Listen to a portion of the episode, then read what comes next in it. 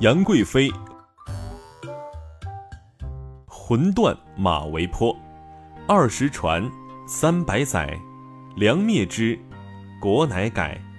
本句概括了唐朝的历史，意思是，唐朝的统治近三百年，总共传了二十位皇帝，到唐哀帝时被朱温篡位，建立了梁朝，唐朝从此灭亡。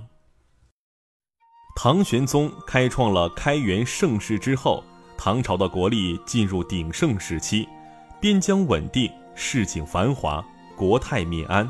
于是唐玄宗便开始有点倦怠，不再将心力专注于国事上面，整天和最宠爱的杨贵妃一同享乐。杨贵妃是中国历史上的四大美女之一，容貌娇艳，性情温婉，但这些。都不是他最吸引唐玄宗之处。原来唐玄宗十分爱好音乐，而杨贵妃精通音律，能歌善舞，尤其弹得一手好琵琶。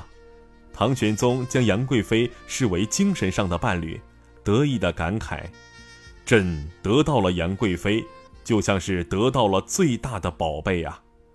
为了讨杨贵妃开心一笑，唐玄宗做了很多荒唐的事情。他知道杨贵妃爱吃新鲜的荔枝，便在南方荔枝旺季时，命人从岭南运送还带着露水的最新鲜的荔枝进宫来。为了保证荔枝的稚嫩肉美，运送荔枝的车马一路飞奔，撞到行人、踏坏麦苗也不管不顾。因此，老百姓骂道：“现在皇帝被一个妖女迷惑，连我们的性命都不顾了。”由于天天与杨贵妃纵情歌舞、品酒作乐，唐玄宗由一个明君日渐变得昏庸起来。他不理朝政，任命杨贵妃的哥哥杨国忠为右相。杨国忠是个贪得无厌的小人，不好好治理国家，反而到处搜刮民脂，与当时的宰相李林甫争夺权力，致使政治腐败，民怨载道。而此时，安禄山的边防军力日益壮大，早已超过朝廷军队的实力了。他打着铲除奸臣的旗号，挥兵入关，准备造反。